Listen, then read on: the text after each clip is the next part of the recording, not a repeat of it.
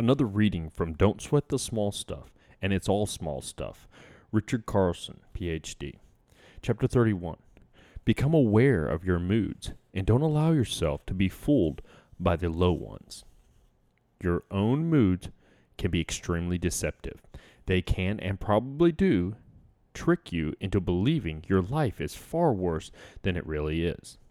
When you're in a good mood, life looks great. You have perspective, common sense, and wisdom. In good moods, things don't feel so hard. Problems seem less formidable and easier to solve. When you're in a good mood, relationships seem to flow and communication is easy. If you are criticized, you take it in stride. On the contrary, when you're in a bad mood, life looks unbearably serious and difficult. You have very little perspective. You take things personally and often misinterpret those around you as you input malignant motives into their actions. Here's the catch people don't realize their moods are always on the run. They think instead that their lives have suddenly become worse in the past day or even last hour. So, someone who is in a good mood in the morning might love his wife, his job, and his car. He is probably optimistic about his future and feels grateful about his past. But by late afternoon, if his mood is bad, he claims he hates his job, thinks of his wife as a nuisance, thinks his car is a junker, and believes he's going nowhere in his career. If you ask him about his childhood while he's in a low mood, he'll probably tell you it was extremely difficult. He will probably blame his parents for his current plight. Such quick and drastic contrasts may seem absurd, even funny, but we're all like that.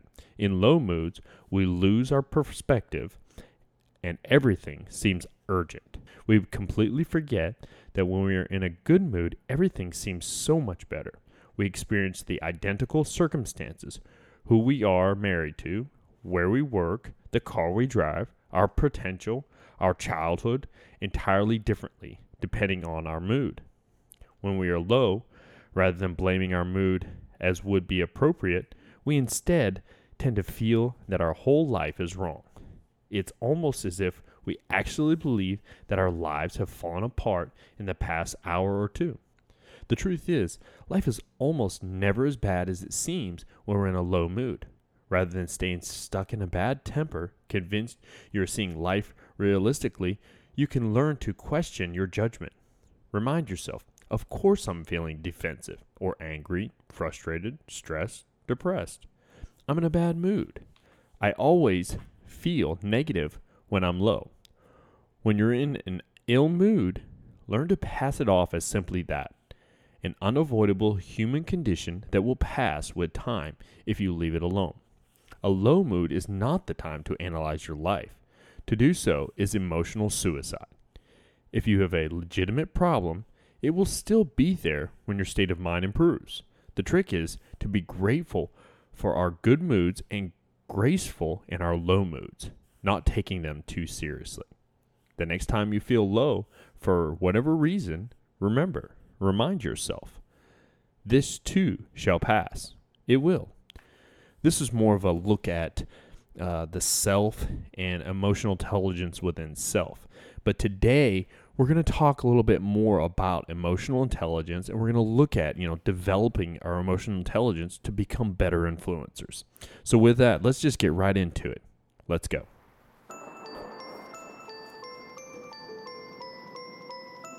Welcome to the Instinctive Influencers Podcast, a show where influence becomes one of your tools for success. Now, here are your hosts, Brian Weber and Ed Haley. Hi, I'm Brian. And I am Ed.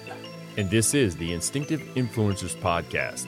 We started off the show with a little excerpt from a book that I recently received called Don't Sweat the Small Stuff, and it's all small stuff.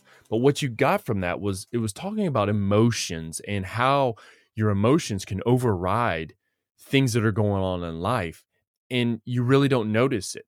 Well, today's show, we're actually going to get into that. We're to, the show today is influencing with developed emotional intelligence. And it's a way for you to help understand your emotions and, and teach you some lessons or, or just present to you these lessons uh, to help you better deal with those emotions. So where we got a lot of this information from was actually it's from a very highly successful book uh, called Emotional Intelligence by Daniel Goleman. Um, but we had both read some articles, uh, Ed and I, and there's tons of information out there about emotional intelligence. And what we wanted to do was to try to break it down so we can help other people with this because I know I've had problems with in the past. How about you, Ed? In the past, I still do. I've been looking forward to this episode so that hopefully uh, I can help be a better person myself. So hopefully I learned something today. Yeah, it's funny. You know, it's funny you said that because just this morning, I mentioned to you earlier, just this morning, I was Mr. Grumpy Pants. Um, and I was allowing negative emotions to almost kind of like build up. But then I got to talking to you and we started laughing, and I feel great now. It's just, I don't know. It's what you just, you must be a likable character. I don't know. And, uh, you know, I'm a big wrestling fan. And one thing I learned is the importance of charisma. And sometimes uh, somebody that is charismatic can rub off on somebody else. I came just came from work and I was Mr. Gr- Mr. Grumpy Pants and it's way too early for adult beverages. And uh, so it's just me and my puppy here. And I mean, she always makes me happy. But yeah, I, have been looking forward to it. And, and I, I love being on here uh, doing this with you. Oh, it's amazing. I, I, I, you know, you're not the only one. I was looking forward to this uh, ever since I sat down with a bearded ninja about this show.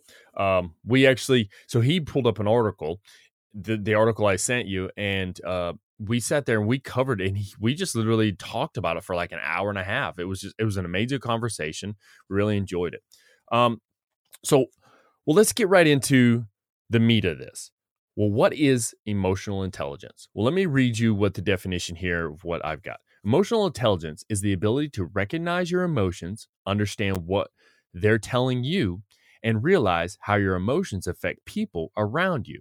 It also involves your perception of others. When you understand how they feel, this allows you to manage relationships more effectively. So, finding yourself in that predicament of understanding emotional intelligence, um, it can be confusing at first. And what we did was we broke it down into the five steps that Daniel Goleman basically gives us, but we did it more of an um, I guess you could say layman's terms, or we like, as we like to call it in the Army, Barney style. And we broke it down into those five areas. And so, what we're going to give you is the five emotional intelligence competencies with solutions to success. Uh, we're going to start right off the bat with number one self awareness or reflection.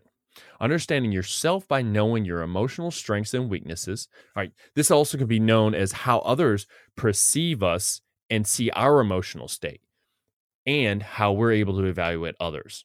So when it comes to self-awareness, Ed, have you ever become self-aware of like your mood or how you were feeling?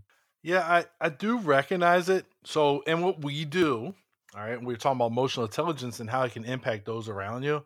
Uh, as I've gotten older and matured as a soldier and a leader, I've realized the impact of my my mood on people around me, and so I, I, I'm I'm fairly decent at self awareness most of the time, not all the time.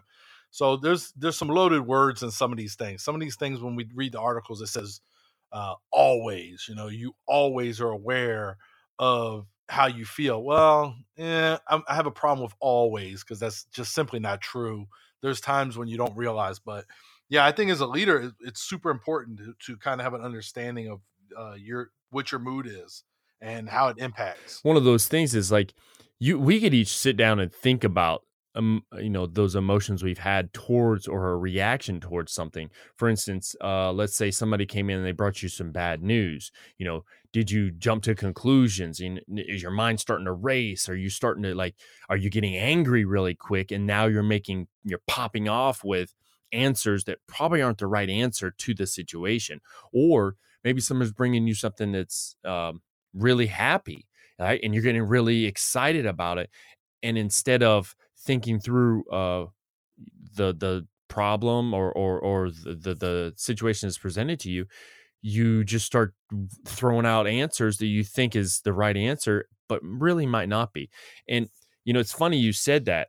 You said always um, that's also part of the whole you know there's self-awareness and then there's the reflection side of it because being self-aware is like in the moment. Reflection is usually after something has happened and you know what you just said there was well always. Well exactly right we can't always be self-aware but once something has happened we may think back. I know i've caught myself doing it before thinking oh wow i can't believe i said that or i can't believe i reacted that way and then had to go back and uh, adjusted course in a sense Yeah, no, that's absolutely correct. And and so for me, this is I actually think self-awareness is probably uh, one of the more important pieces of emotional intelligence because really if you're not self-aware, you're going to struggle with the other four that we're going to go over and you'll see that as we go through today. And I I also believe so I have to understand who I am because uh, honestly, authentic leadership comes from the inside and goes out. So for me to be this authentic, good leader to my subordinates, whether it be soldier, civilian, whatever, I have to understand me first, and then I can uh, let that let that flow and uh, influence them from the inside out. Yeah, that's I mean, and that's right there, the inside of being able to just do self-awareness and reflection, that just that one step, it can help us in so many levels. Now, it's funny. I think about that. How many times have you ever let me ask you this cuz th- this is where I this is where I I get the self-awareness and reflection, all right, Ed? How many times have you ever been in an argument with somebody and then an hour later you're still fuming about it and you're thinking about what you should have said? Oh yeah, the oh I should have said this. Actually, I've probably done this with you. Maybe not fuming, but we've probably had a disagreement on a point, and then I'll walk away and say like, "Oh, he got me," but I should have said this, and, and yeah, that would have made more sense. Um, that yeah, I've definitely done it. Um, Do you have you ever found yourself and because I have, I I've done the same. But have you ever found yourself where you've tried to hold on to that thought of what you should have said and then try to find a way to interject it just so you could make a point eh, of getting your point across? Well, yeah, and sometimes it's not the best because sometimes I'll think of something that I could have said sarcastic, not the greatest answer, and I'm like, I'm gonna figure a way to work that in because that would have been pretty funny to me at least. Uh, but you know, and it, but it's not a good thing to hold that stuff in because, um, you know, when you put yourself in a bad mood, you really aren't changing anything. So when you let stuff like that build and and fester and you you fume on that argument, well, for that hour that you're worried about that argument that you had, right? You're putting yourself in a b- bad place as far as your mood, and nothing is changing. The argument's still the argument. It still happened. Everything was said the way it was said. You didn't change anything. You just made your mood worse. So Yeah. that's a big part of self awareness to me. Exactly. And it really goes back to what I read, you know, during the intro about, you know, your mood and you just have to learn to let it override. But it's it's just I always found it to be funny because I that was one of the traits I didn't realize that I or I'm sorry, just one of those areas I didn't realize or have um, awareness or self-awareness in until years down the road. Because I'm telling you, in the past, I would fume about something and I would just I would let it build up inside of me, and then my emotional state would just it would just kind of be like uh, an atomic bomb ready to go off, looking for that chance to plug what it is I wanted to say. And you know what the worst thing was is sometimes I would say it at the wrong moment where it made no sense whatsoever and had no effect. Yeah. So, but but that's what we're getting at. We're talking about the self awareness. That's step one of this emotional intelligence competencies. That's along with reflection. But what we want to do is we're going to give you some different solutions to success at each one of these steps. So let's talk about these solutions to success. What do you got for us, Ed? Oh, well, the first one that I found was keeping a journal. I know this sounds really weird, but sometimes you may not even really keep a journal. Uh, If you start writing something down, um, it, it helps your self awareness, and you may realize that why am I still upset over an argument that Brian and I had an hour ago? Um, so that's one of the techniques you could use.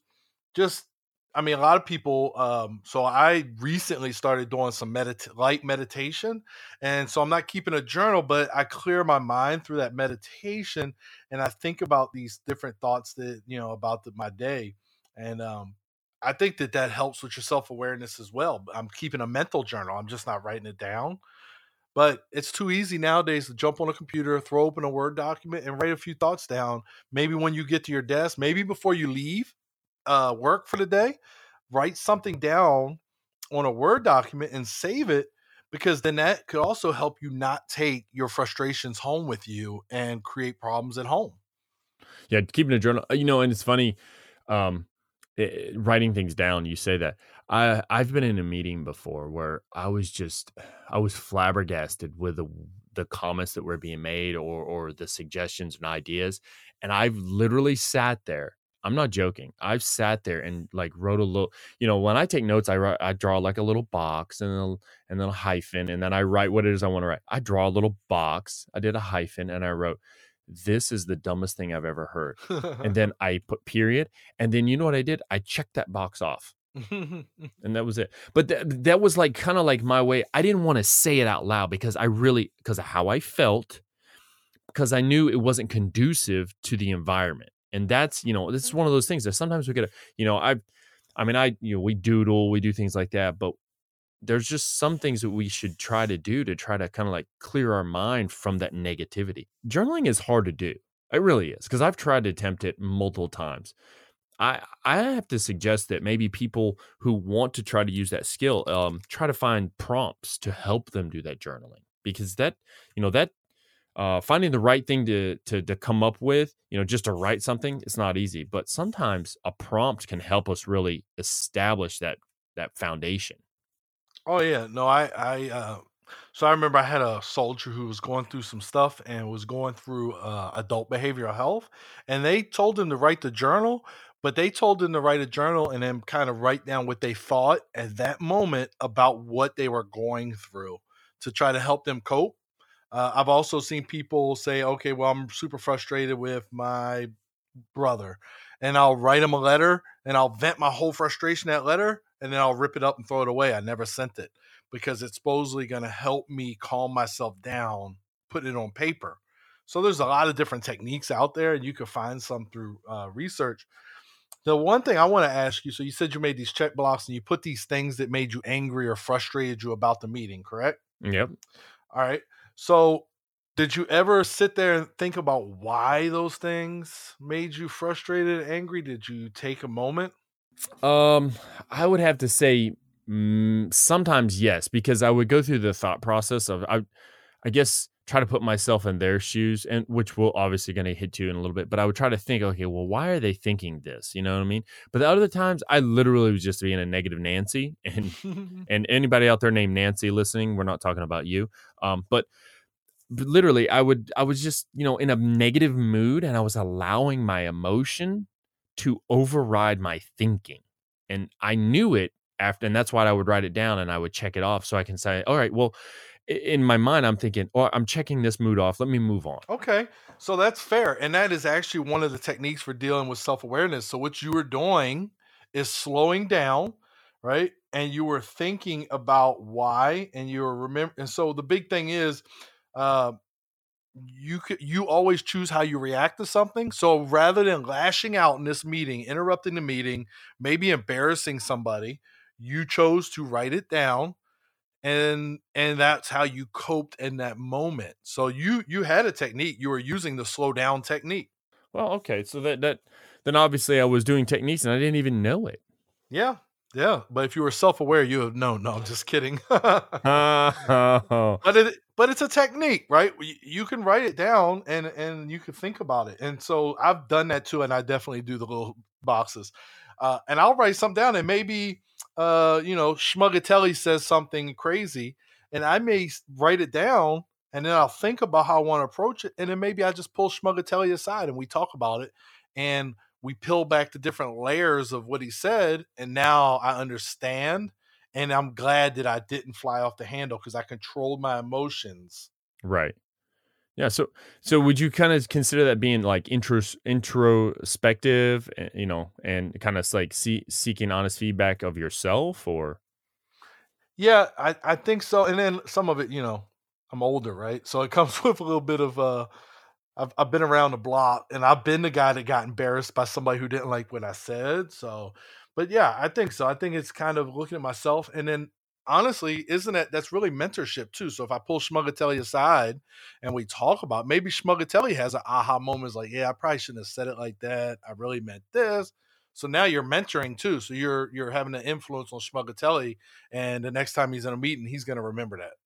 You know, it's in that internal that internal feeling being projected out of us. That I mean, there's so many times that we can get overwhelmed. We just want to blow up and allow you know allow ourselves, but really kind of recognizing because you can feel it. You can feel you know the vein popping inside of your neck or your blood pressure. You can you can literally feel your blood pressure going up at times. You know what I mean? Especially as you get older. But being able to recognize that and then be able to adjust fire. You know, um, one of the things I read here was about uh, become an internal change agent driven to improve weakness and strengths. Weaknesses and strengths. What what do you think about those? Well, I think it's still self awareness, right? I can't understand who I am if I I need to know my strengths and weaknesses. Maybe I know that whatever Schmugatelli said is a trigger for me. I know that that's a weakness for me. So, I mean, when we say strengths and weaknesses, we're not simply talking about like your strengths and weaknesses um, physically.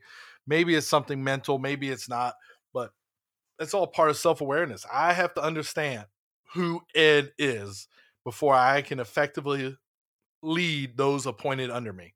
Absolutely, that makes sense. Hey, um, so I got this book. I've um, I picked it up not too long ago. It's called The First Time Manager. Now, I'm not really big on the whole management thing. I, I I like the idea of being leaders versus managers. You know, or me in my case, I like the idea of being an influencer, which I think you could be a little bit everything. But I was in this book and I was looking. I was on. I was literally within chapter two, and this is this is what it, it said about managing your feelings. It's it's funny.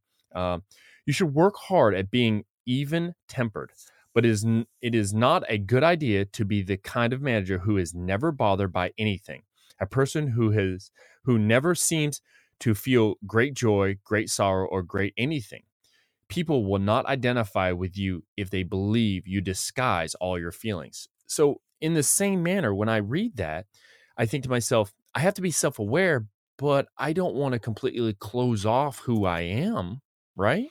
Uh, no, uh, you don't want to have you don't want to completely close it off, and you don't want to be that guy that just you because you come across like you just don't care. There's no vested interest in whatever it is, so you got to be very careful with that. And I actually think that kind of plays into um into our next point uh, of emotional intelligence. Would you agree? Oh, definitely. I, I definitely have to say though, uh, right off the bat, I think it's about keeping your ego in check too, right? Ego is a big thing. Yes, that that and that's kind of difficult. Yeah, yeah. Sometimes we'll allow that internal uh, feeling to um, inflate our ego in a sense, and that gives us that sense of you know, like, oh, I'm the I'm the person, blah blah blah. You know that you know just we don't realize and we don't think about things through because ego takes over and it becomes this nasty, destructive uh, uh, being. So that so we just talked about self awareness and reflection, but now we need to probably dump jump into number two, which is self regulation and discipline. Uh, this is considered taking control of your emotions when faced with challenge or stress. So you think about decisions and outcomes uh, and how they correlate to your emotions, and then you be reserved in your language towards others, and then also holding to your own personal values, and you know not become a slave to your emotions in itself. But basically, what we talk about, like this this sense of discipline, is to be able to hold true to who you are. For instance, um, if if there's no cussing at work, right? Right. Um, you know, at, at our current at the at the the place we work together there, um, we had a policy letter, policy letter number fifteen, and it said no profanity, right? But you know, how many times did somebody maybe have done something that really wanted to set somebody off, or you see something you want somebody to stop, and in the army, you know, the language of the people is, you know, profanity, profanity, don't do that, profanity. You know what I mean? And that's it's one of those things that it that they became accustomed to and and obviously we've done a real good job at moving away from that you know type of language but being able to have that discipline to stop yourself in the moment and use the correct language and to ensure that you're not uh, go in the wrong direction, you know that that can be pretty tough. What do you, what, do you think about self regulation and discipline? Well, I'm gonna I'm gonna stray from the language thing because I I'm gonna be honest with you. I mean, uh, in the in the classroom environment, I didn't find it difficult not to use profanity. I because so I what I did is I treated it like I was around my niece and nephew, and I, I mean I don't swear around my niece and nephew. I don't use profanity. I've never used profanity in front of my mother except maybe twice in my entire life, and I'm 40 plus years old. So I just use that in a classroom. But that's self regulation. I have seen people who are really bad at this. Um, Mm-hmm. and, and so when I became a leader, I, I promised myself that this was one that I was going to be better at than him. Uh, I had a guy, man, this dude would cuss you like a dog on a regular basis. Um, and it would be his peers. Like he would cuss his peers. Uh, I've seen him cuss his seniors. He cussed those that worked for him out. And, and those verbal attacks, like that's not building any capital with us. So when when he attacks me verbally and he's using all his profanity, and then he asks me, Hey, I really need you to just hang out for like another 45 minutes. Somebody's coming by to get this paperwork. I, I don't want to do it. I don't I don't want to put the effort into it. I don't want to go above and beyond because he didn't build that capital, which we talked about in a different episode, but um he had zero self-regulation and this dude had 20 years in the military. Uh, I definitely saw him or heard him tell our commander to stick a vehicle up his backside because he got angry and that that's a lack of self-regulation. So i said you know we learn from good leaders we learn from bad leaders. That will never ever be me and there you ain't gonna find too many soldiers that can say i've ever talked to them like that. Now here and there maybe but that goes back to my self-awareness at the time you know as a young leader not being aware my triggers and when i was in a mood what that effect had but as i've gotten older you, you it's gonna be really hard to find somebody that can say they honestly uh, saw that kind of behavior out of me.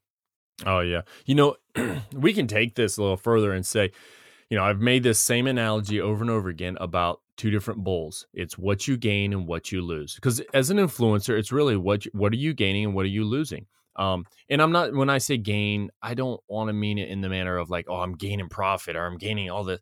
No, I mean as in, you know, what is out there that's going to make life a little bit better. You know, uh, for instance, you think about that. Um, if you're somebody who just pops off and uses a ton of vulgarity uh, towards someone, or you, or or maybe you don't use vulgarity, but you're very uh, demeaning, and and you and you you you try to cut people down. If you're that type of person, what are you gaining and what are you losing? I personally feel as an influencer, you lose so much. You lose more than you think you lose.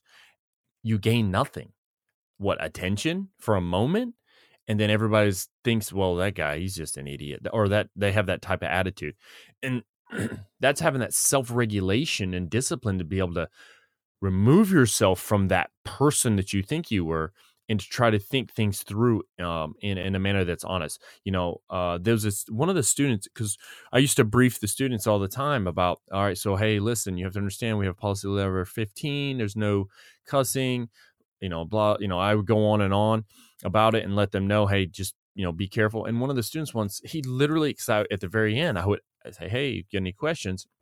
He stood up and he asked me, he's like, so how do you do it? And I, I didn't know what he was talking about. He's, I said, what do you mean? How do I do it? He says, how do you go through a day without cussing?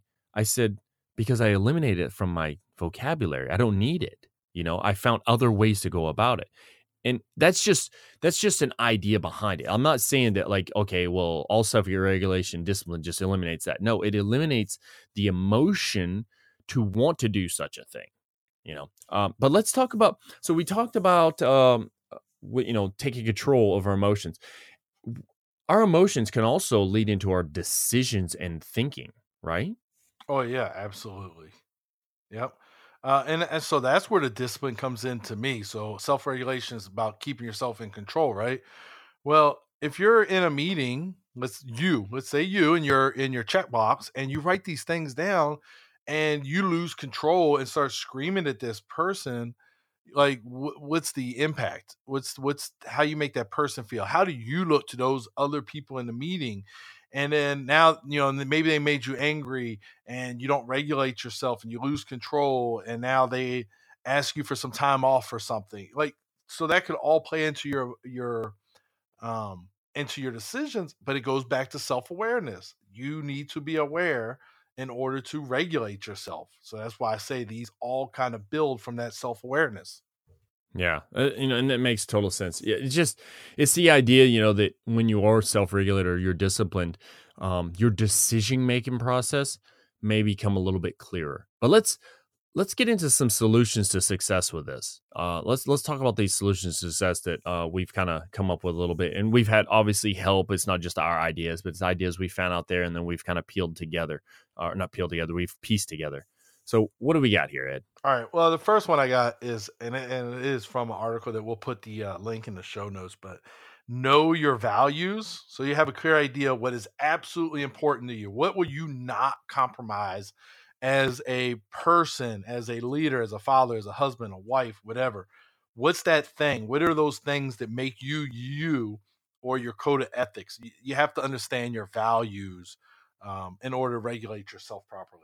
Yeah, that so that values piece that that right there, it's funny because you hear that all the time from all kinds of different things, you know, about how values, oh, set values, do the values, you know, it's like really, what are your values? What do they mean? You know, what is this about values, you know? Uh, because even in the army, we have like we have our like seven core values we call it you know and and there's the acronym leadership loyalty duty respect self-service honor integrity personal courage you know so and w- those are all things that we're supposed to kind of like be our guidelines right but i mean how do we i mean really i mean how do we know what our values are you know i i that's why i you know like i don't like it when somebody lies to me that's one of the biggest things in the world like i i just i have a problem with if someone lies to me then it's almost like they've destroyed my relationship so i find that valuable to me and is that how we could say that, okay, values are what we find valuable?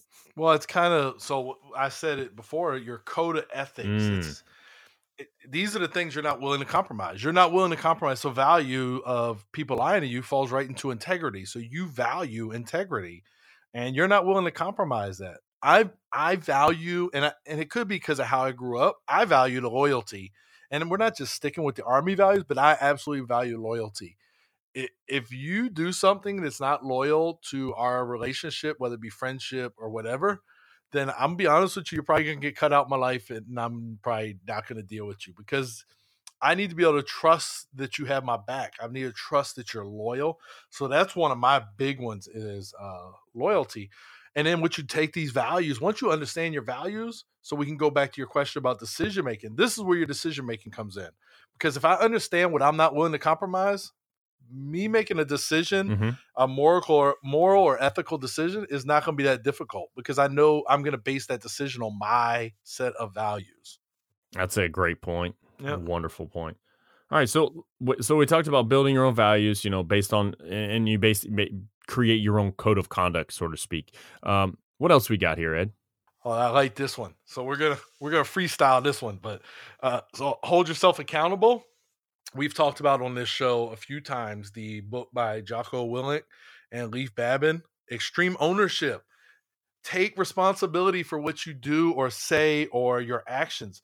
You need to be able to say, "Yeah, I messed that up." So I, I you know, I, I did some. Uh, I was setting up a meeting at work, and I didn't, I didn't bring up the slide deck, right? The slideshow, and you know, instead of saying, well, you know, it took forever to load or this section didn't send me their slide, I just said, I, be honest with you, I just, I, I forgot. I, I meant to bring it up. I didn't. Um, same thing. I had just had it in school. I think I told you. I thought an assignment was due the Sunday coming up. It was due to previous Sunday. The professor emails me, says, Hey, this assignment's due. You didn't turn it in yet. And I just emailed back and simply said, Hey, I messed up. I lost track of the schedule it's my fault. And you know what? The the consequence was he didn't deduct points because I was honest and I held myself accountable. I took ownership of what I did. That's what I'm talking about. You know, it's it and it's funny that you know, we both um are so, you know, kind of engulfed in that that extreme ownership type of mentality. It's it's more revealing now than ever. Ever since I've I read that book and then I started listening to Jocko and his piece, I've become more uh, aware. So my self awareness has increased on the ownership piece. I mean, to be able to own anything that is negative or positive. Now, for instance, if say there was something really good at work, you don't say, "Oh yeah, that was because of me." No, that's now my ego's jumping in. You own it, you can feel like you own it, but you don't express it in the manner. Instead, you know, you give it to those who really, you know, everyone who helped you, you know, get to that point of making something successful. But having that ownership when something negative happens, that can be the toughest thing you do but over time gets easier.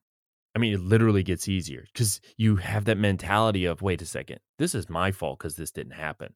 I should have done. And now you, I find myself now, man, brainstorming why I allowed something to happen that I may have not really had as much involvement with that I should have had more involvement with. You know what I mean? Like, so yeah, no, I absolutely do. it's, it's so, I mean, it's just having ownership is a whole it puts you on a whole nother level as an influencer it really does i mean you have the ability to readjust your relationships with others and they will look at you different people will look at you completely different when you have ownership on something. oh something yeah they look at you as if you're an honest and upfront person so definitely ownership is key to being self-regulated yeah and so go back to the the slide deck when i told my supervisor that hey uh yeah i messed that up you should have seen the look on this guy's face because in the military, everybody wants to make an excuse and everybody wants to blame somebody else.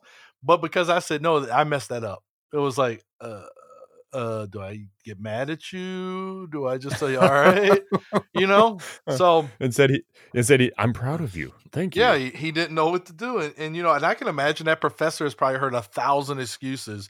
And when I said, Hey, I lost track of the schedule, that's my fault. I did that.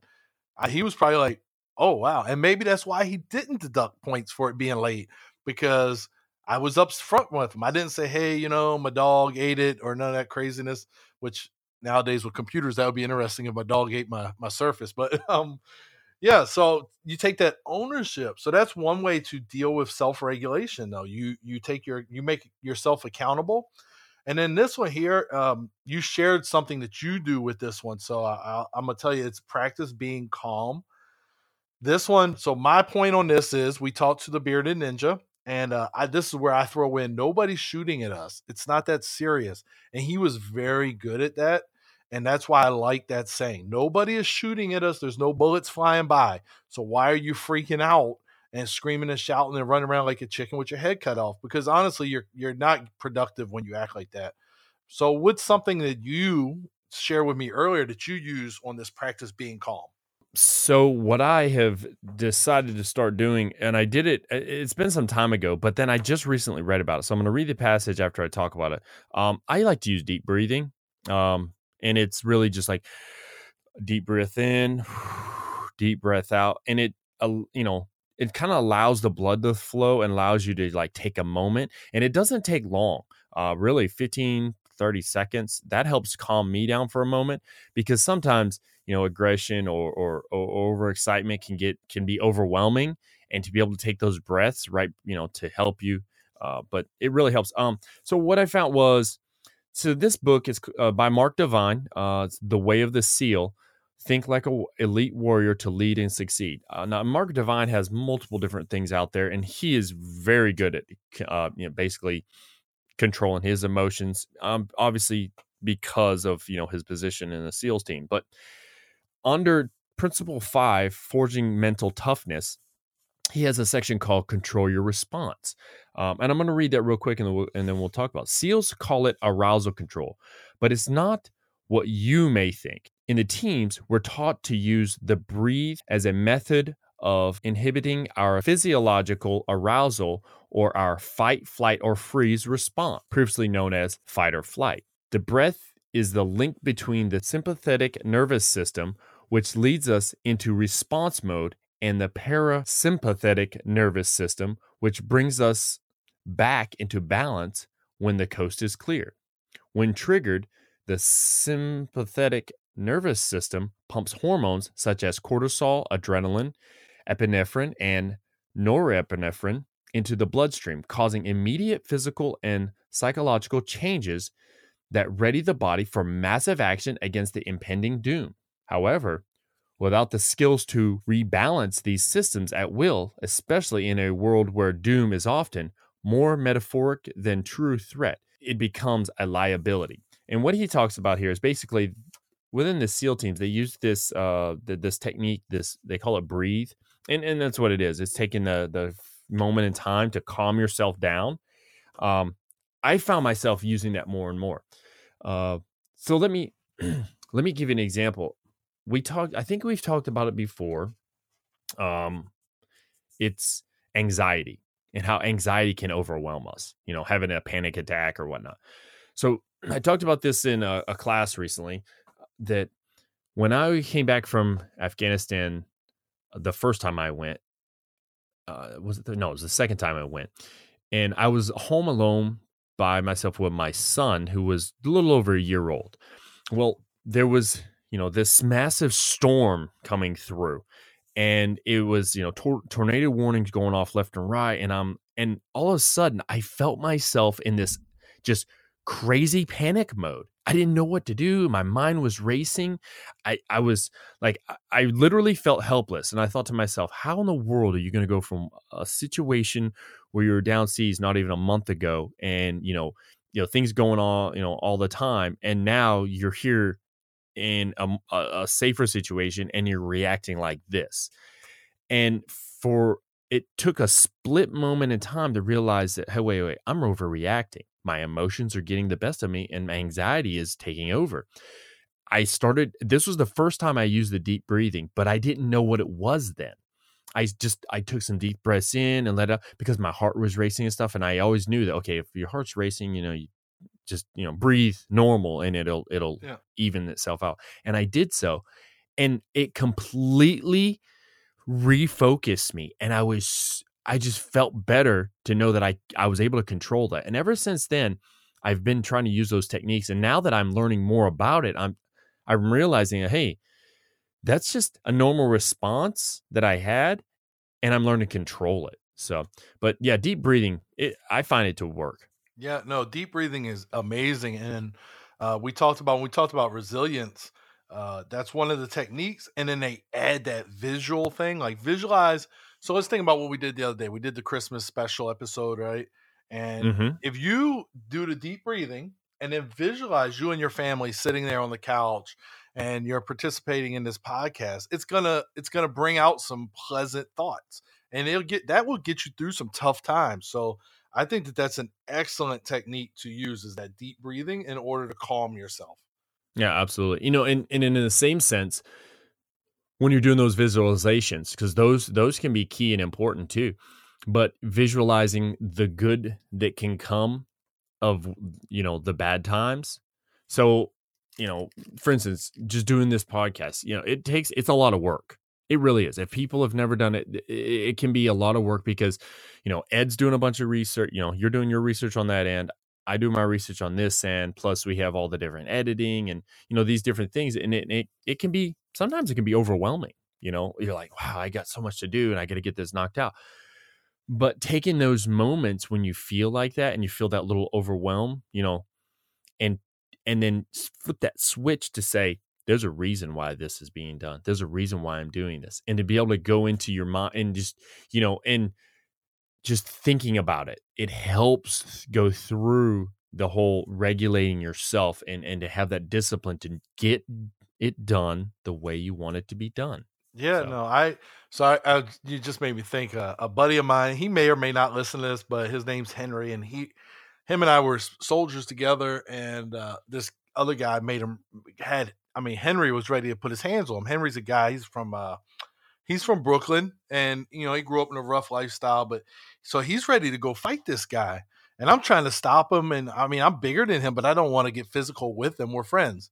And I end up telling him, Hey, I, I want you to do me one favor. I want you to stop.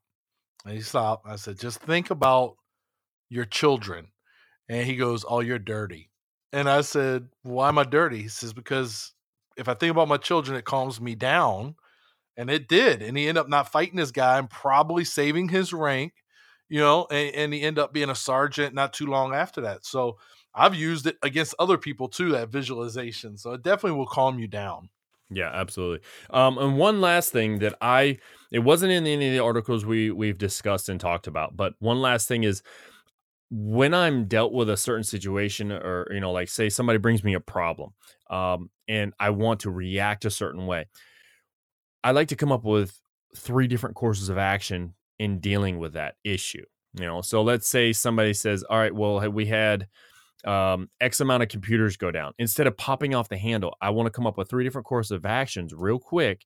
So it allows me to create that thinking process and get out of that emotional state. Because instead of jumping up and going, saying, Hey, what's going on? You know, trying to get this fixed.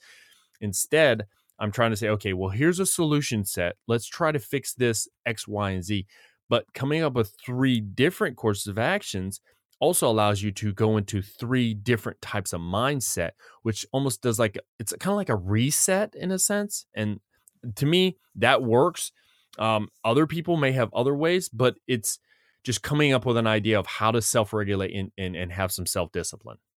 Yeah, no, I, yeah. I mean, I think that would be a good I don't use that one, but I can see where that one would absolutely work. And maybe that's something I'll have to give a try. Yeah. All right. So let's move on to number three motivation slash purpose. It's important to know why you were doing what you were doing and have a positive mindset of success. Knowing your, your why in anything you do has to be your center of focus always. If you're unsure of your why, then your motivation will obviously drain much quicker than normal. So understanding, you know, the motivation and purpose is all linked to your why. What do you think about that? Well, you know, I'm a big fan of the why. Uh, after you had me read the Simon Sinek book, it starts with why, but it does. So for motivation, it. So what is my, you know, what is my motivation? We see it in movies. You know, they'll have somebody who's playing an actor, and they'll say, "Well, what's my motivation?" Well, that's just asking, "What's my why? Why am I doing this?" Same idea. My motivation is driven by understanding why. You know, if you don't, if you just tell me go dig that hole, I'm gonna dig it because I'm a soldier and you told me to. But if you say go dig that hole, we're expecting to be a counterattack tonight or an attack tonight at this time, blah blah blah. I'm gonna dig that hole for purpose because I understand now why it's important. I hurry up and get this hole dug.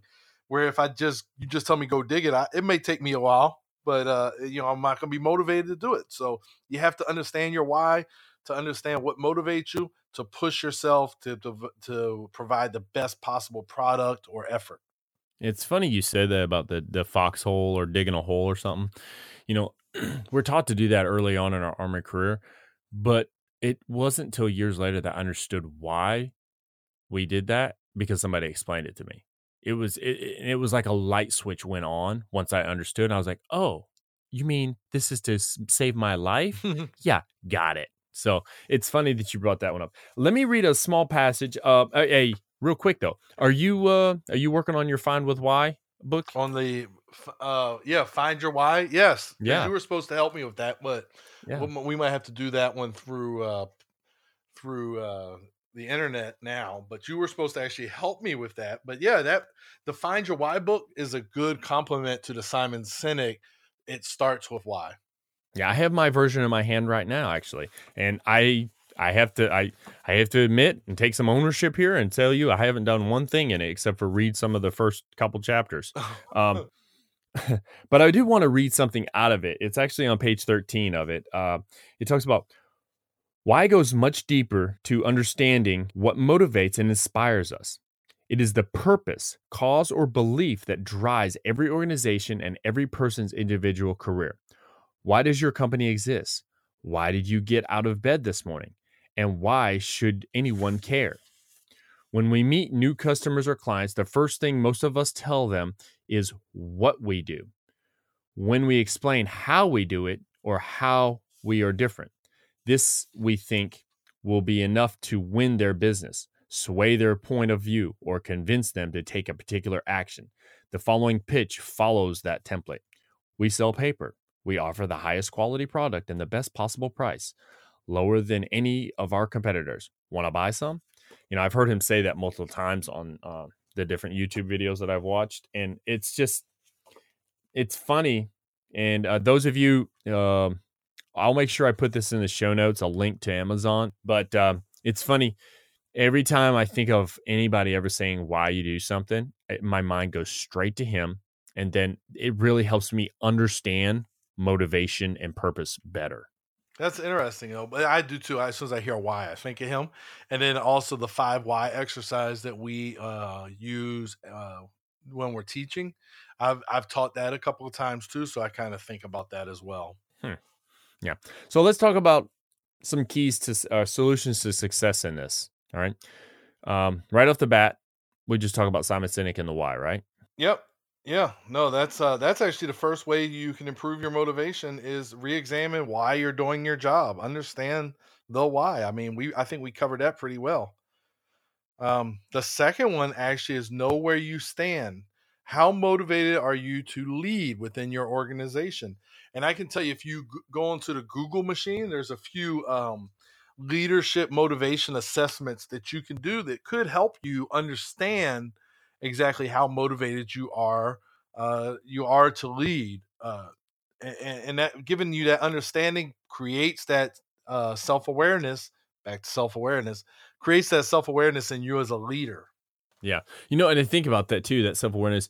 I think about different levels of motivation and, you know, how I find myself either I'm not motivated, um, I'm just trying to get the work done, or I'm extremely motivated. And I that's kind of how I gauge mine. Um, what about yourself?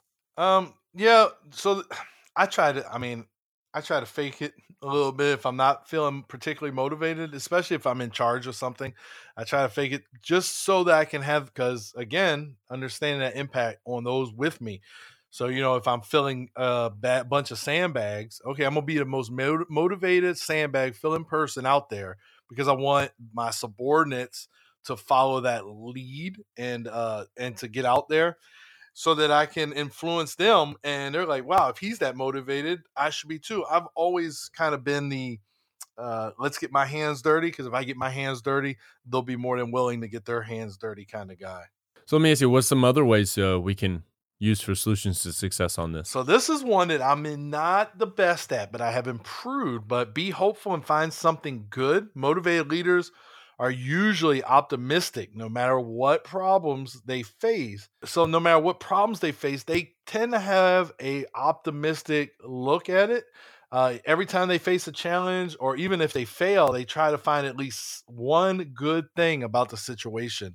And this is something I've improved on since I went to that master resilience class, but I'm still not where I wish I was.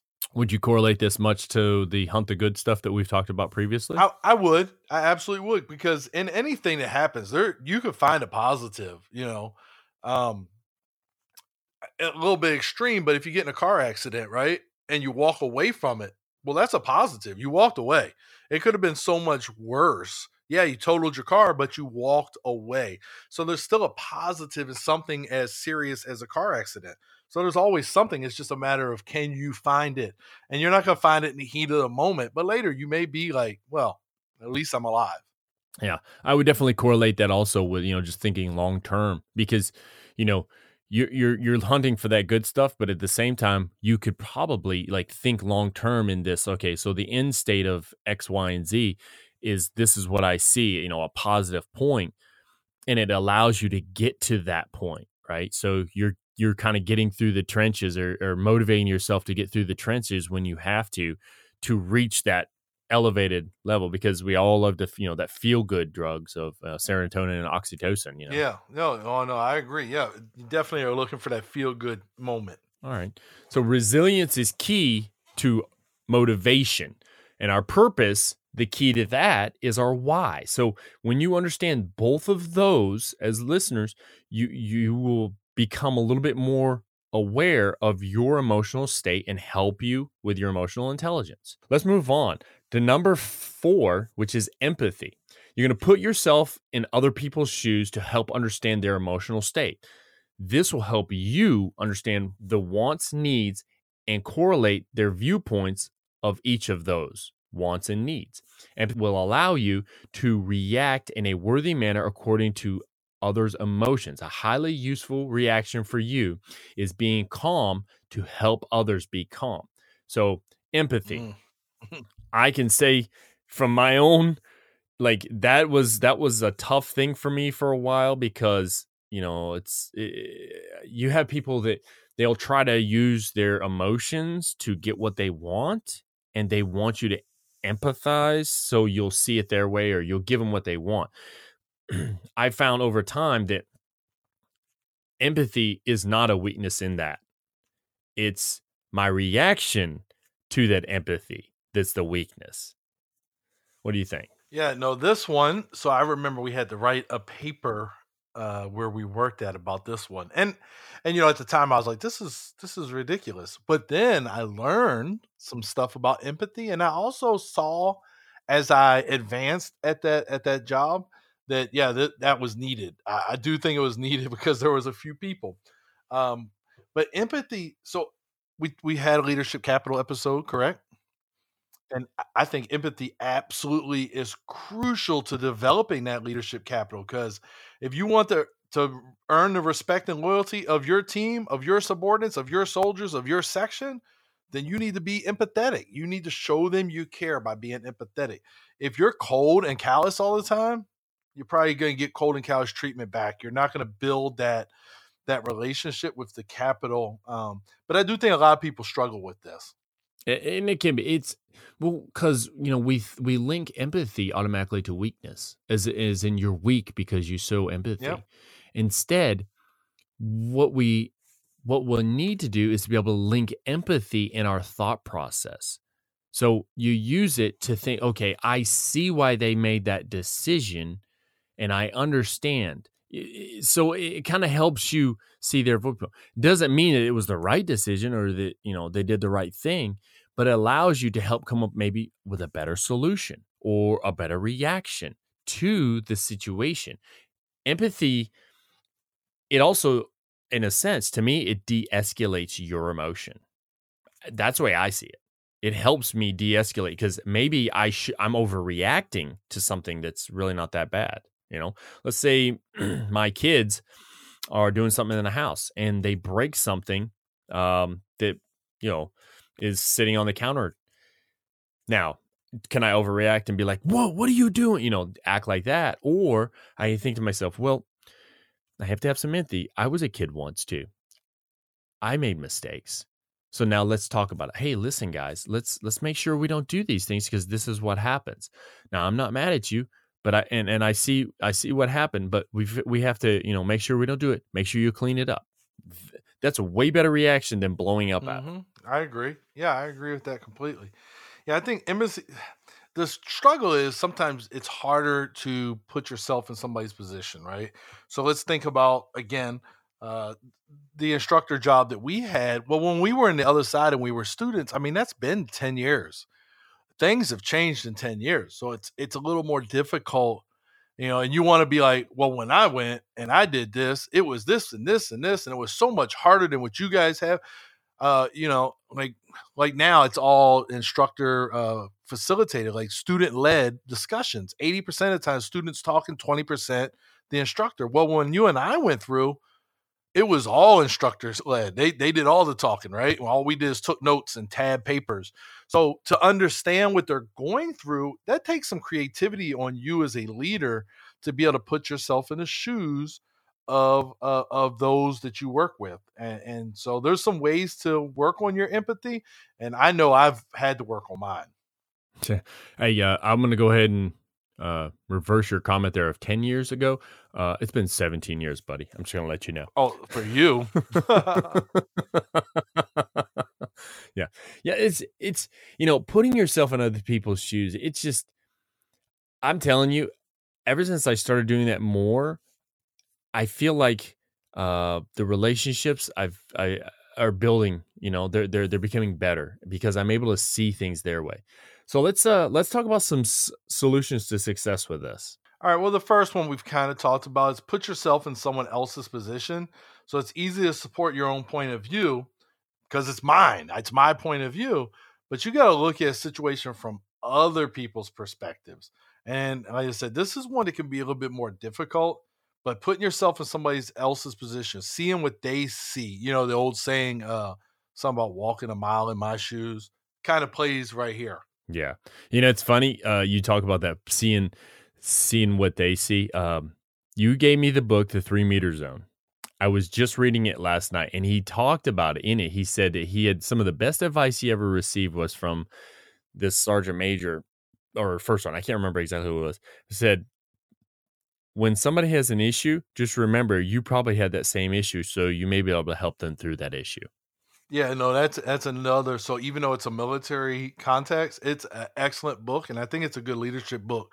Uh, period. I, a lot of times we take civilian style leadership books like Simon Sinek and we flip it and make it make sense in the military side of the house. But I think that's a military one that you could flip and make sense in the civilian world. Absolutely. So what are some of the things we can also do to help us with this being, you know, to empathize with others? Pay attention to the body language. So when you learn to read somebody's body language, it can be an asset for you as a leader because you'll better be better able to determine how someone truly feels and it gives you an opportunity to respond appropriately. So when you understand body language, you know when they're lying to you or when they're saying, "Hey, things are great." All right, uh, you know this goes back to our suicide episode. You, look at their body language; it might tell you something that, hey, there's something going on here, and I need to dig a little deeper and figure out what it is. So, uh, yeah, that's a good one. Yeah, I feel like over the past, uh, I'd say four years, that that's that's one of those areas that I've been trying to hone in on is, is body language and understanding it a little bit more. Um, because it's funny, you can you can almost correlate how somebody's going to perform, and say in a task, when you look at their body language when you're explaining to them what you need done. It, it, almost every time, if they're just looking down at the ground, just happen to have their phone out, or they're just kind of like looking away from you, normally you're going to get a subpar product back. But if you see them, they're doing, they're looking at you, they're head nodding, they're almost in agreement, and and every once in a while, get yeah, okay. You you kind of see that they're getting what it is that you need done, and you're going getting better a better product in a sense. So uh, it's just that's just a one way that I see it. But I mean, everything from you know somebody sitting there in front of you and they got their arms folded, you know, doesn't always mean that they're crossing you off because you know, I mean, how many times I don't know how many times I talk with the the bearded ninja, and you know, he just he's just sitting back in the chair with his arms folded. We're having conversation. That's just his natural comfort. Yeah, you know? no, I so agree. you have to just be aware of that too. Yeah, I agree. So that one's it's funny you mentioned that one because when we first got to the job, that was a big thing is you couldn't stand with your arms crossed because you were closed off. And I think somebody just got a hair, uh, you know, a hair of information a little and they were like, "Oh, that's so awesome. That's good information. That's what that means." But I can tell you it's really weird because I question whether or not that's hereditary because my siblings sit with their arms crossed when they watch TV. I do it. And then when we go see our parents, my dad is there watching TV with his arms crossed and he's not closed off. It's just natural. I don't think it can really be hereditary, but if you see my family all at once, you were like, maybe it is. yeah, and and obviously you're watching something so uh, th- that you're interested in, most likely. So you're not you're not trying to block it off, you know, as as, as suggested. But you know, one of the things though about that body language thing that I've noticed also is p- other people will mimic your body language. It, it's funny if you're doing something or you're you're showing like a certain type of uh, motion or gesture. Sometimes they'll do the same thing. Like when I want somebody, like for instance, if I want somebody to do something and and I say, well, wouldn't you agree? I usually shake my head up and down while I'm saying, wouldn't you agree? As I'm doing right now, and no one can see me. Um, but but normally you'll get the same gesture back from them. It, it's funny. uh, You just have to watch and see. I mean, try it, watch and see. But I'm- but body language though is very key. I'm absolutely going to try that.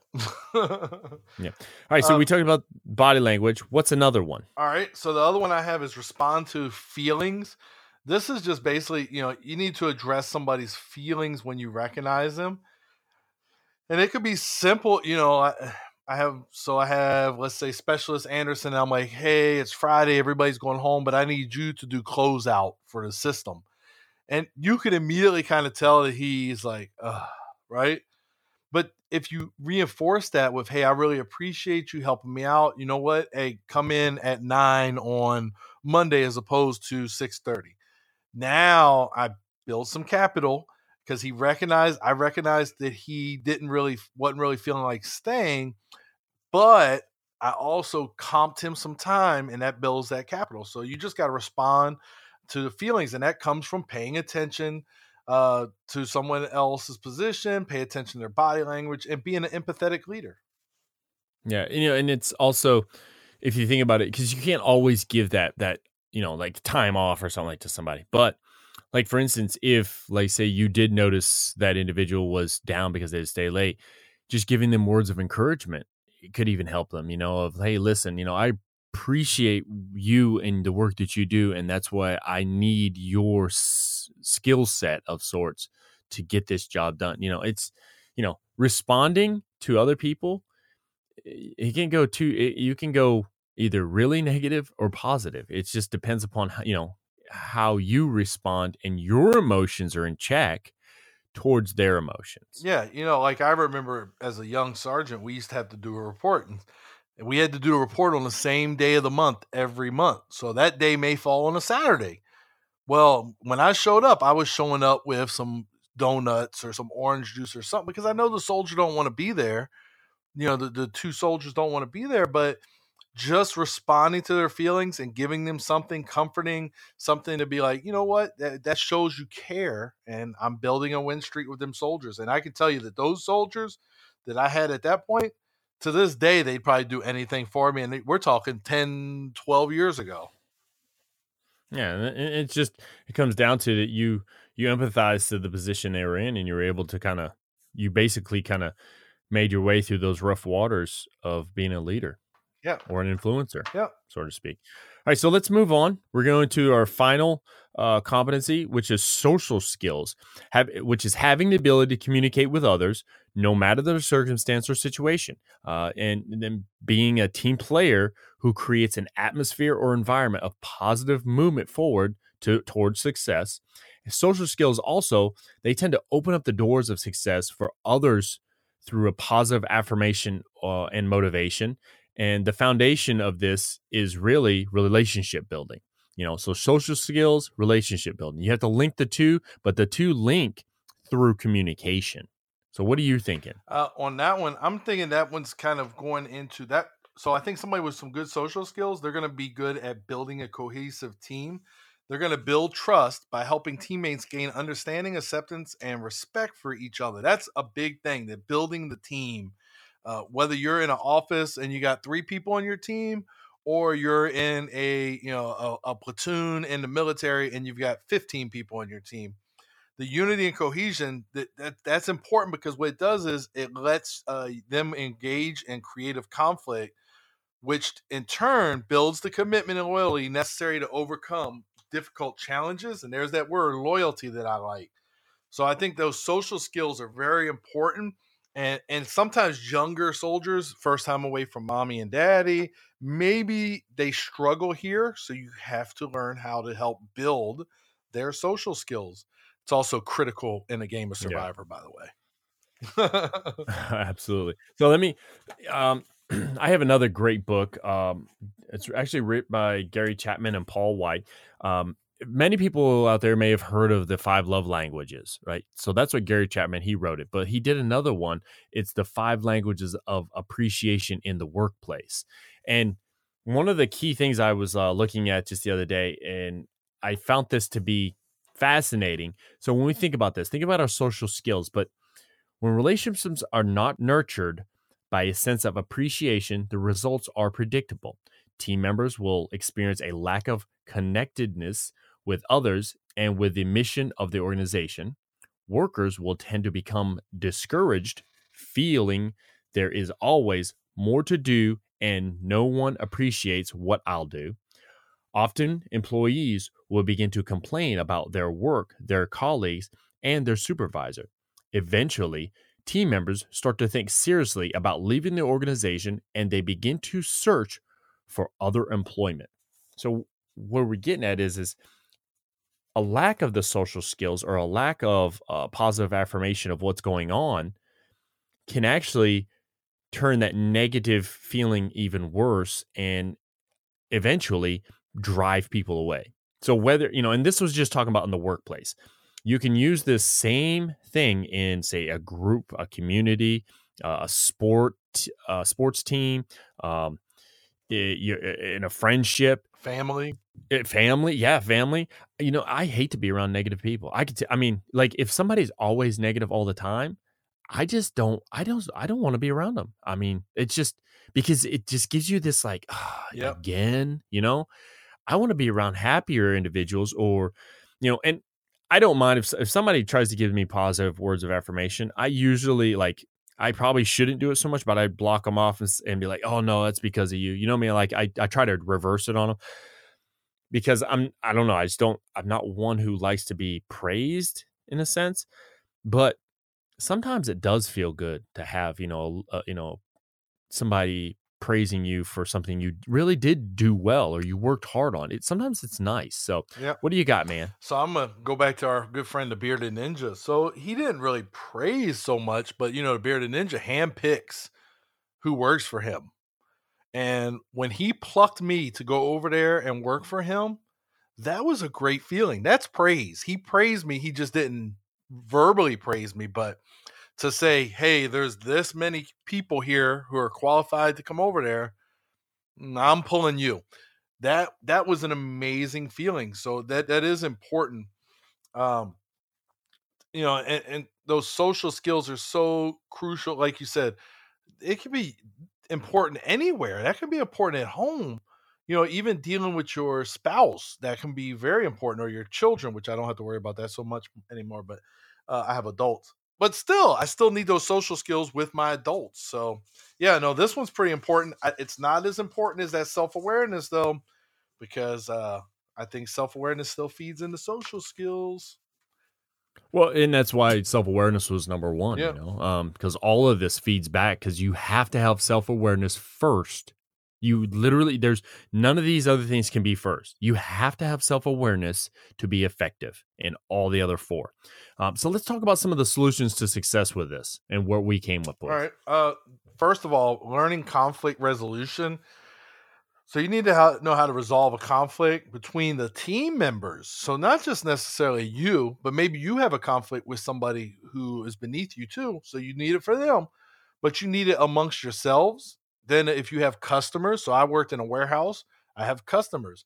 And that was one of the things I had to do early because I had to resolve some conflicts that had been going on in that warehouse between senior warrant officers and young sergeants and you know what i mean so one of my first tasks was to uh learn some conflict resolution and how to deal with these senior warrant officers and one of them we'll just call him qb uh i learned a lot just dealing with that person and, and you know who i'm talking about you might not know it but you know No, I know. uh, yeah, and I learned from him and and being able and after a while, so he used to come down there and he would micromanage the process in, in my warehouse. And after a while, I think I got that trust from him, and he stopped coming down with his people because I had resolved that conflict effectively. Yeah, yeah. He, I, I, I've, uh, I dealt with that that uh, gentleman many times, and to tell you the truth, I loved him. I loved him for what he he tried to do, and I understood what he was doing. He, um, he was all, always very inquisitive, inquisitive about things, you know. Uh, but yeah, uh, so when we look at this, we learn about conflict resolution and how to deal with it.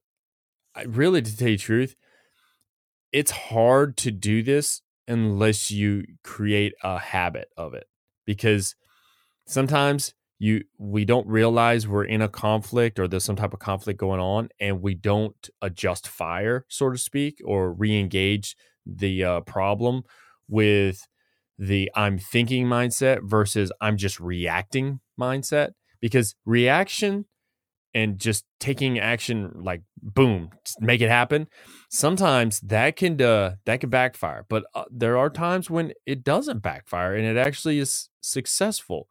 It's just kind of knowing when is the right time and understanding good conflict management and conflict resolution that's key. I i that was actually that was one of my college courses uh, during my master's program of conflict resolution and i will tell you that there are so many methods out there to kind of look at it it's just unbelievable and when we link when we link this article one of the articles because we have multiple ones one of the articles in the uh, the show notes go into it because they actually have a little bit of a, a, survey type thing where you can uh, uh, you can evaluate your ability uh, to understand conflict resolution. Yeah, and so that's another one that I learned. Um, I learned as I matured. You know, as I matured as a as a leader, I, I continued learning, so lifelong learning, and um, so I remember as a young sergeant, and, and, I'm a sergeant. He's a sergeant, right? And he wanted uh, bolt cutters. And I said, for what? And he's like, well, there's a red padlock on my vehicle. And I said, yeah, I put that there because your dispatch is overdue. So when you turn in your miles, I'll go take my lock off. And I thought that I had solved the problem. So I go to the to the restroom and I come back and this guy is trying to get my subordinate soldiers to give him the bolt cutter so he can cut my lock. And it got very very heated with lots of profanity thrown at each other and almost got physical, be honest with you. So I started off the right way. I tried to resolve it. And then when he responded the way he did, I just let myself uh, come unglued. I didn't regulate myself. I lost control. And that's why I say, so that's me as a Sergeant E5. Now, fast forward a few years, it probably would have went down a lot different, right? Like it, it wouldn't have resulted in all that screaming and shouting because now I sent that message to my soldiers too and it, definitely not a proud moment, but it's one of those things I think about when I think about conflict uh, resolution. That's great. I mean, that's a, that's actually a real good story that kind of links to all of that if you think about it. Yeah, yeah. Um, so next step. Oh, next step. This is a theme for us. We talk about this a lot, but improving your communication skills how do you communicate? So let's go back conflict resolution. How I communicated with that individual initially, I thought was good enough. Once he responded in a stern way with me, then I have to I countered him and when if I'd just killed him with kindness, it would have been different. But it's how you talk to people, and there's quizzes on your communication skills that you'll see as well. Um, back to the the guy that used to cuss at me a lot when I was a young soldier. Same thing. His communication skills were not effective, and his peer group would not help him. If he asked them to sweep some rocks, they wouldn't have done it. If they, he asked them to do anything, they wouldn't have done it unless they absolutely had to because of how he communicated. So communication is so key, and it's so much more than my message and how you receive it. It's also that feedback piece. Exactly. You know, we've we've talked about communication multiple times, and soon we're going to be recording the influencing is communicating uh episode but you know it's funny. We can communicate in so many ways in so many ways in today's technology but at times it's almost like we don't even have a way of communicating because the, the how much people try to communicate. Uh, but so what what do we get next?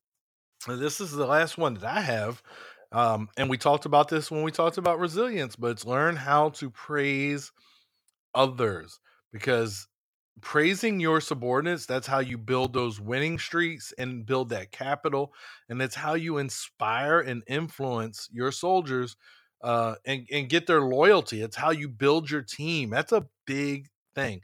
Just simply saying, hey, I noticed that you did da da da da da. Hey, that's awesome. I really appreciate that. Thank you. It, it sounds some people say, well, that sounds cheesy. But why? Why is it cheesy to tell somebody, hey, you did a good job. I appreciate it. Thank you. Because I mean, that to me is is a big time skill to have is to be able to do that.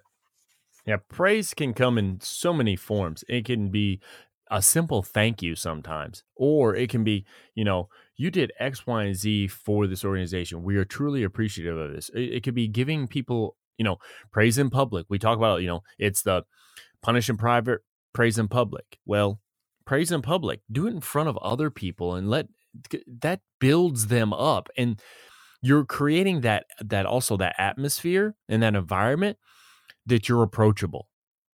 People want to talk to you when they feel like that you're praising them, you know. Uh, you know, one of the key things too about social skills that you know when we talk about communicating that I would definitely say is you can you can help this by getting when people uh, you're, you're trying to find out how somebody's feeling about something because obviously you know feelings are feelings are important to understanding emotional intelligence. I mean that's you get down to it it's like okay well emotional intelligence is their emotions their feelings. And some people will be like well emotions don't matter but well no it does matter because how they feel will result in a certain level of productivity. And when you're able to kind of allow them to you know to vent or to talk to you about this, it one on one, it gets it off their chest. Two, it shows that you're somebody who's understanding. And as a person of influence, if you can be understanding and allow others to talk, sometimes that's all they need. And you'll influence them and you don't even realize it. Yeah, no, a hundred percent. You just, I know we were, oh, I don't, I'm not a feelings kind of person, but you have to understand their feelings. You have to. It's so crucial in leadership. All right. So we've gone over these five steps, um, and they are all key. And we we've already said that you know the most important one is self awareness, but you also need the other ones to help you along. My question this week to you as an audience is: Which one of those do you need the most work in, or steps do you need the most work in, and how do you expect to get that done? So, which one of the steps do you need the most work in, and how do you plan to improve upon that step? That's this week's question for this particular episode. What do you got, Ed? Anything? I, I gotta cut. I I was gonna say I gotta cut you off, Brian. So what you're saying is you want them to identify their strengths and weaknesses. Am I correct? Absolutely. Well, really identify their weakness. What doesn't that go right back to the beginning of the episode? Self awareness, self regulation. That's exactly what we're doing. We're starting like from it. step one, and then and then they're allowed to go. You know, they're going to go through and they're going to help themselves by looking at all the others. But if they are able to look at step one and be able to say this, it will help them along. All right. So that's it for today's show. We've kind of covered the realm of emotional intelligence and how you know how you can better improve your emotional intelligence and your emotional intelligence state to be become a better influencer. I would tell you if you have a chance to check out uh, Daniel Goleman's emotional intelligence book, do so. There are plenty of articles out there. That We're going to link a few to the the show notes um, that will help you understand a little bit more. Understand this that when dealing with emotional intelligence, and and trying to understand it and become more proficient in it, you are going to unlock a whole nother realm of becoming an influencer. You're you're going to see that it's going to open up doorways for you to help others become their better self. And that's the whole point about being an influencer. It's not to influence people to do bad or do wrong, but literally to influence them to help them become their better self. I know just doing this podcast alone itself has helped me because every week we're doing all this research and I'm learning a little bit here and there. I'm taking pieces and I'm and I'm I'm correlating it to what has already happened in my life, and it's made it so much nicer to be able to you know tell to try to make myself better and to do that by helping those of you out there. Ed, you got anything over there? Yeah, last thing I want to say, and, and I got this from the book Leading with Honor from Lee Ellis, right? So it says authentic leaders proactively identify the shackles that hold them back and lean into the pain to break free and grow. As you gain your own freedom, begin helping others to do the same. Start by avoiding bitterness, connect with your emotions, and doing the right thing, even when it's difficult. And in my mind, that's what this podcast is all about. It's all about figuring out and going through the pain of adjusting how we do things and then helping others around us with our influence. Absolutely. And and you know, people can get more involved if they want. All they need to do is go to Facebook, type in 101 influence in the search bar at the top. It's going to bring you to the Instinctive Influencer podcast page, but don't stop there. There's a little blue button that says visit group. Go click that button, answer the three questions to give us a little bit of information about you, and then be a part of that group. By being a part of that group, you go in, you answer the questions. You know, when we ask the questions on the podcast, those are posted to that group. That's where it's posted. So when you want to, you're like, oh well, you know, how do I answer if he if he asked this question about which one of these skills? That's where you go to answer. And then we learn from each other and we help each other out. We encourage each other on there. Also, you can check out Twitter, our Instagram. Um, we're both on LinkedIn, so you know, give us a holler on LinkedIn. You know, connect with us. Also, we have a website, and we're trying to do as much as we can with it. So just you know, start looking at you know all these different areas and be a part of what we have going on here. If the minimum at the minimum please go on and rate and review this show. It allows us to uh, to move up in the charts one but also it allows us to see where we stand you know as uh, compared to other podcasts you know?